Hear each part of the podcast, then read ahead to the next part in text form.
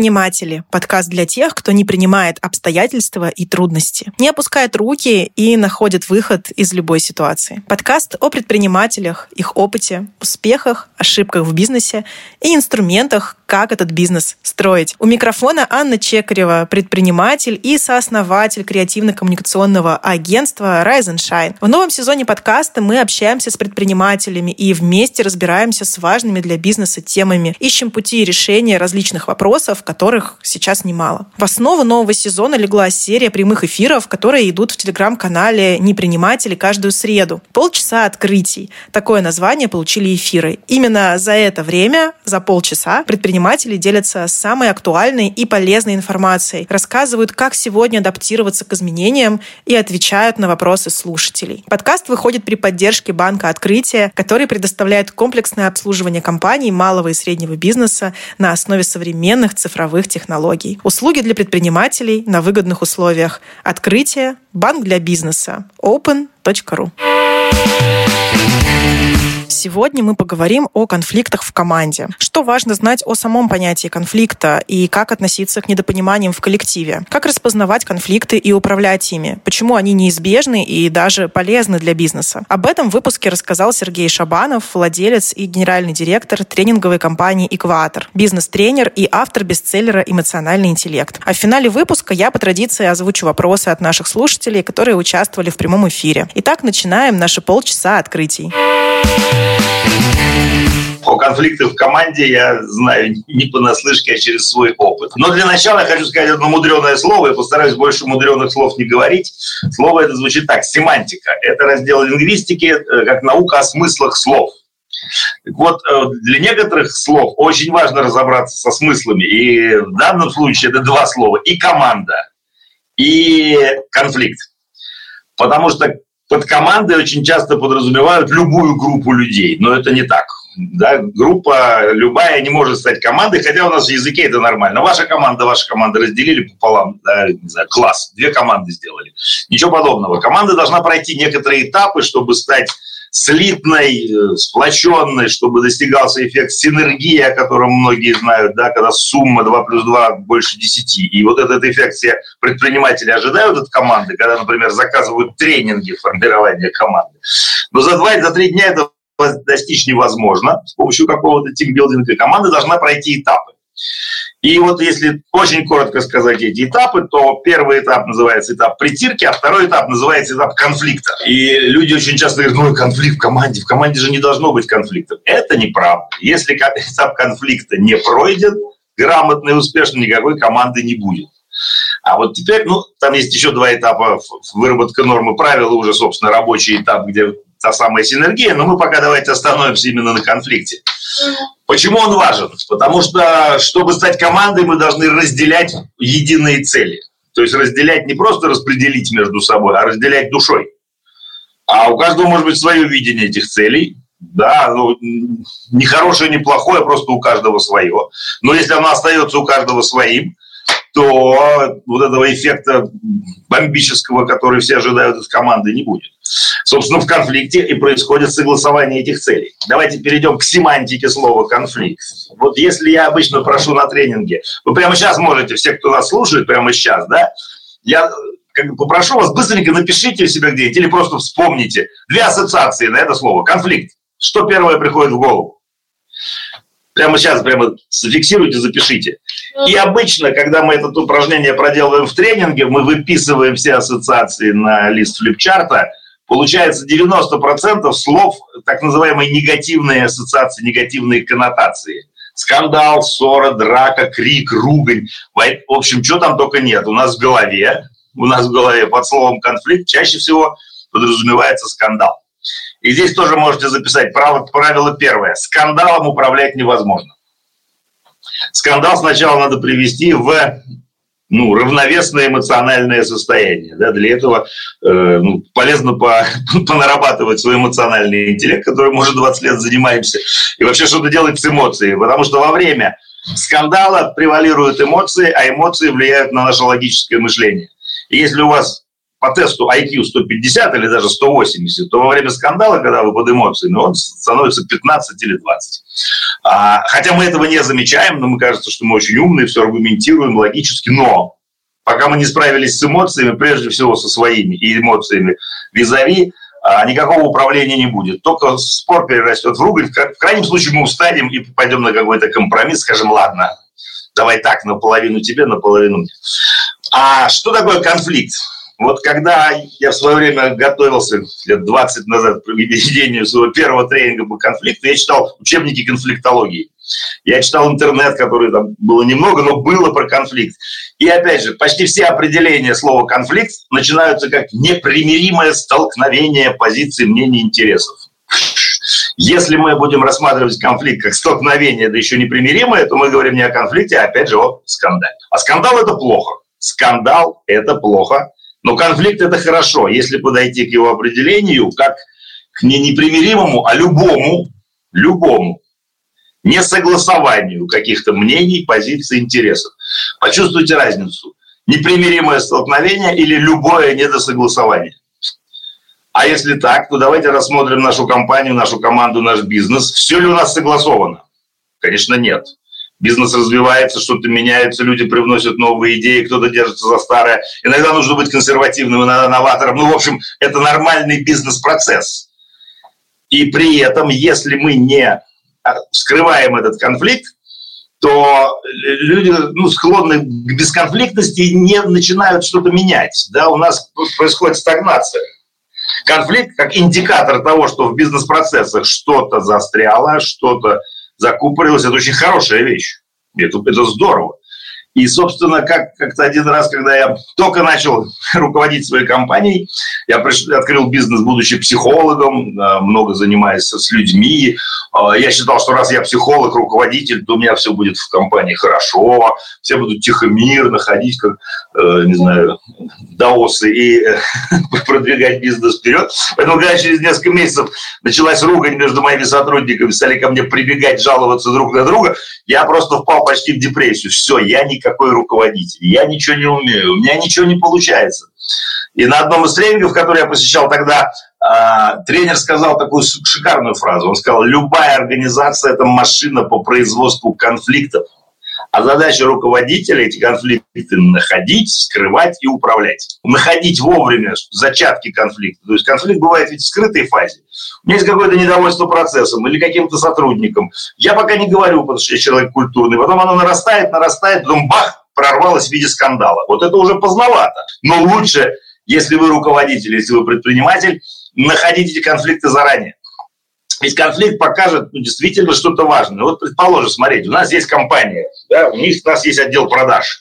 Там главный продажник Хантер, зовут его, допустим, Клементий. Он ищет клиентов, он продает как бог, он вообще замечательный. Единственное, что когда он продает, он увлекается, и он продает такого, что начальник производства его зовут Евлампий, потом говорит, что ты напродавал, мы же теперь это не произведем тысячу лет. Ну и вот между ними конфликт. Да, между ними конфликт. Кроме того, есть еще в отделе продаж васисуарий.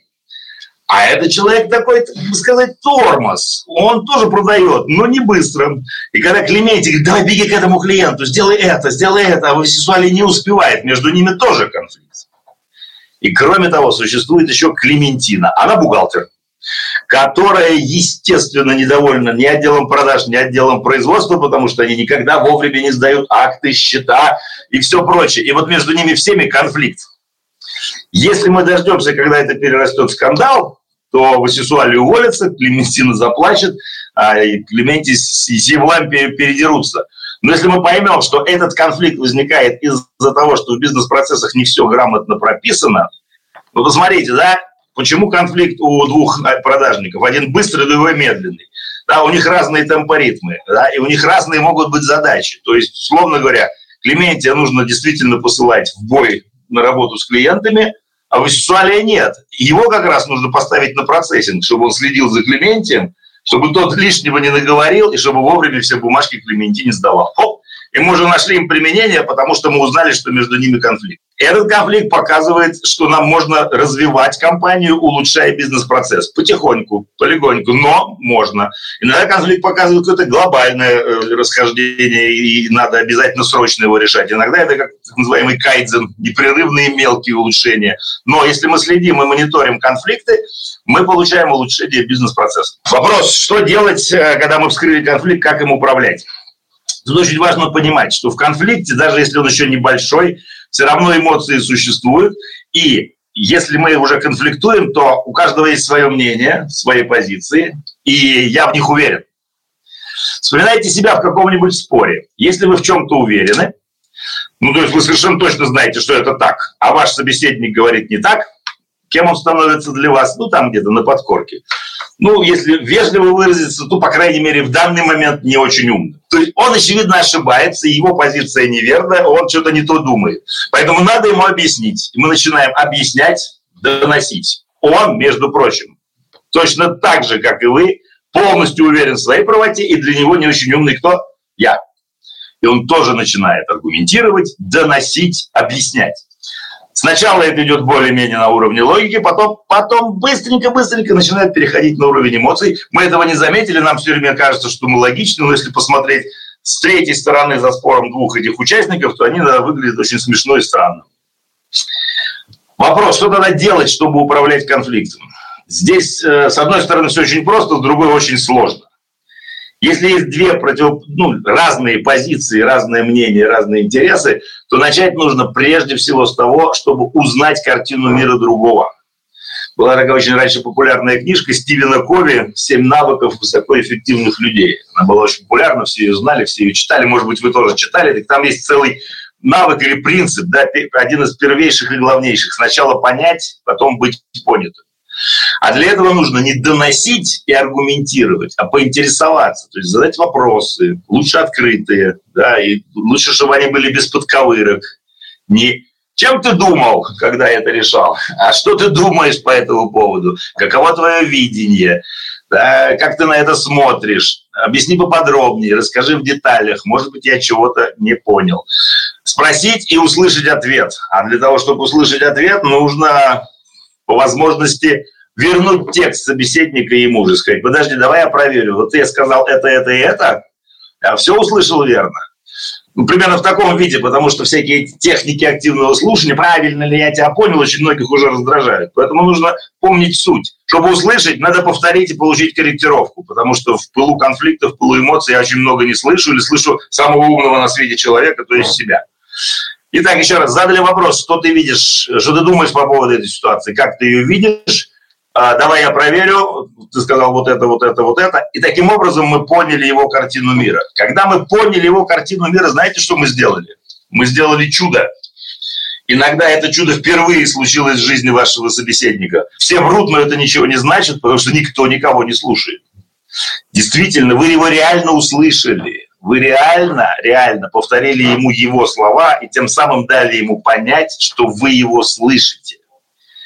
И тогда ну, врожденное, встроенное в каждом человеке чувство благодарности, возможно, не сто процентов, но наверняка вероятность возбудит у него желание вас тоже услышать. И тогда, может быть, он услышит и ваши аргументы. Кроме того, когда вы слушали его, вы реально поняли его картину мира лучше, чем до того, как вы только объясняли свою. И таким образом происходит согласование позиций, интересов, да, мнений. Иногда это странная вещь, но иногда оказывается, что они совпадали. Просто мы в пылу борьбы пылу конфликта и скандала каждый говорили своими словами одно и то же. Иногда не совпадает, да, но иногда, ну, всегда есть какие-то точки пересечения. Если мы говорим о бизнесе, то каждый из нас заинтересован в успехе этого бизнеса, хотя бы потому что от этого зависит наше финансовое благополучие, да, поэтому каждый заинтересован, но может быть по-разному. И это стоит услышать. А и вот это самые два, два ключевых принципа э, управления конфликтом. Первое, не управлять скандалом, пока не перешли на более ровный эмоциональный фон. И второе, сначала услышьте собеседника, услышьте его картину мира, потом расскажите свою. Озвучу основные выводы и рекомендации Сергея. Конфликты – это в первую очередь несогласование, и если разрешать их экологично, они будут только выводить команду на новый уровень. Но нужно грамотно выстраивать диалог между сторонами конфликта, помочь им действительно выслушать позиции друг друга и понять аргументы, чтобы прийти к решению, которое будет близко для каждого. Важно не бояться глубокой коммуникации и эмоций. Они абсолютно естественны и для сотрудника, и для руководителя.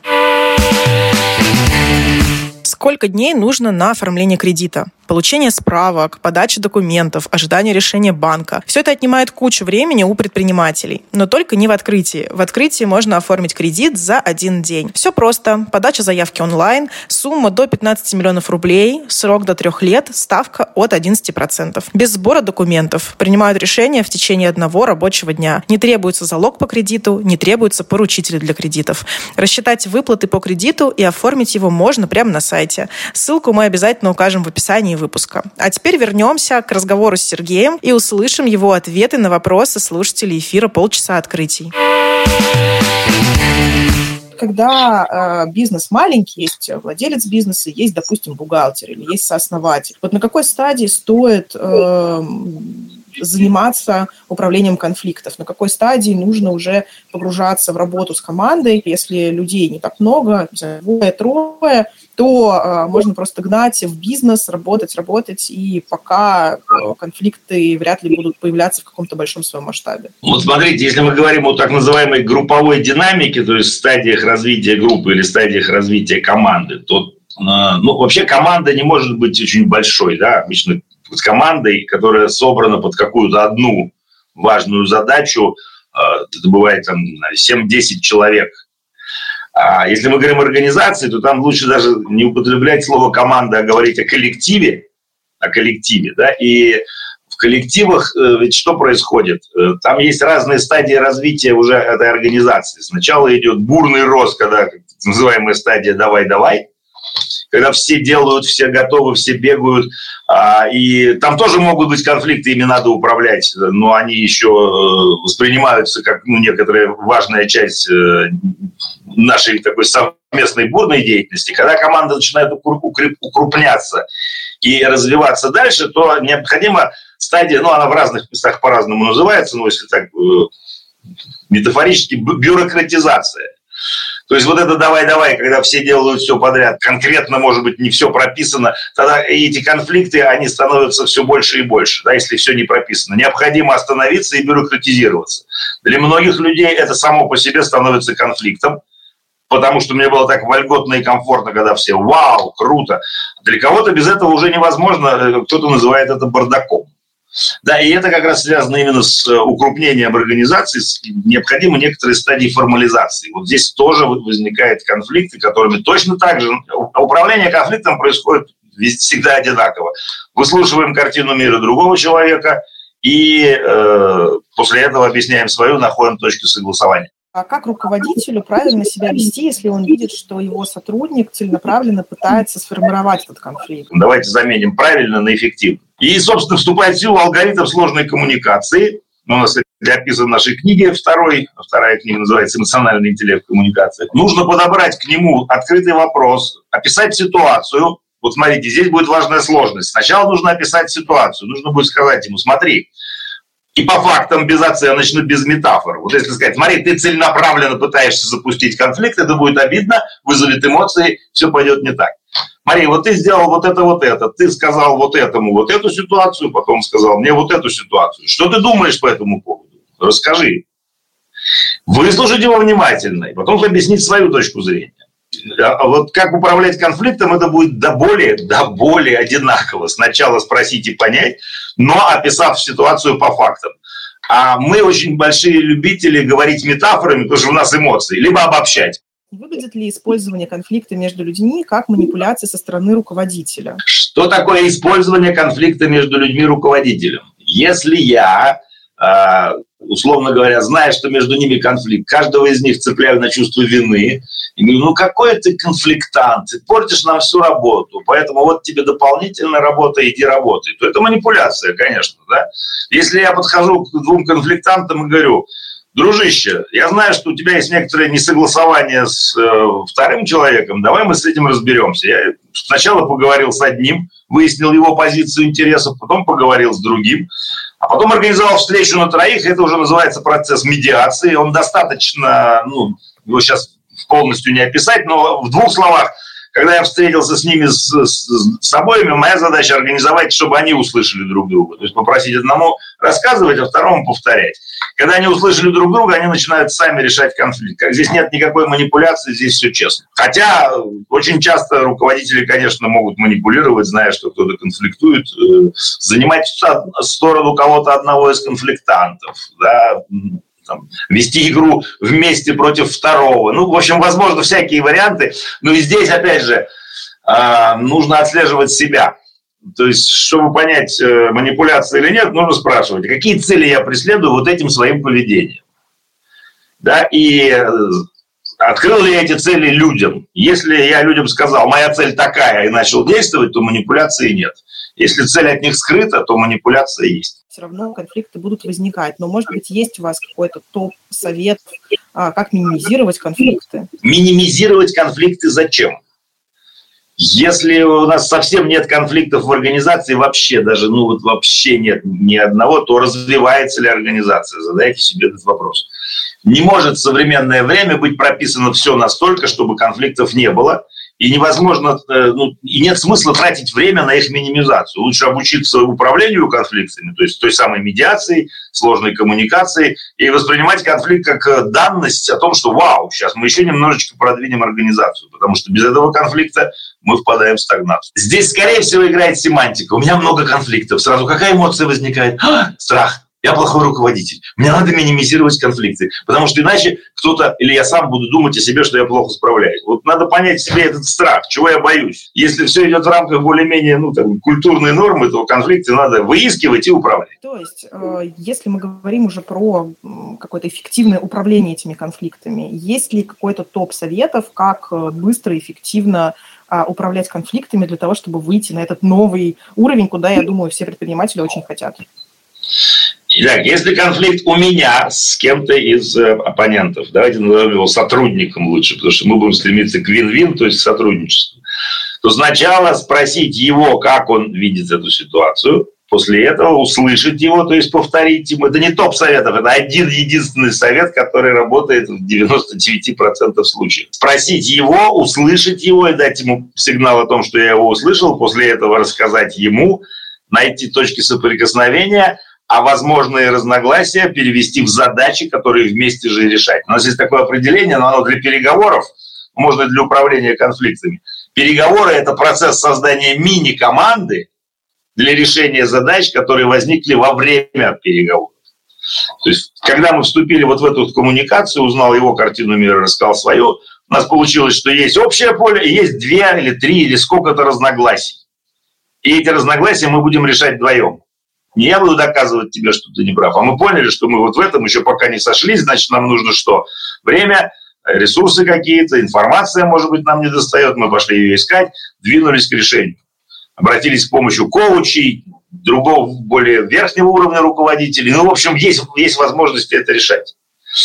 Это если конфликт у меня с кем-то. Если конфликт у моих двух сотрудников, то алгоритм так, такой. Сначала я выслушиваю интересы точки зрения одного, потом выслушиваю интересы с точки зрения второго, предлагаю им встретиться и организую между ними алгоритм сложной коммуникации. Один говорит, другой слушает. Потом наоборот, поменялись ролями, нашли точки соприкосновения, получили несколько задач, которые они теперь будут решать вдвоем.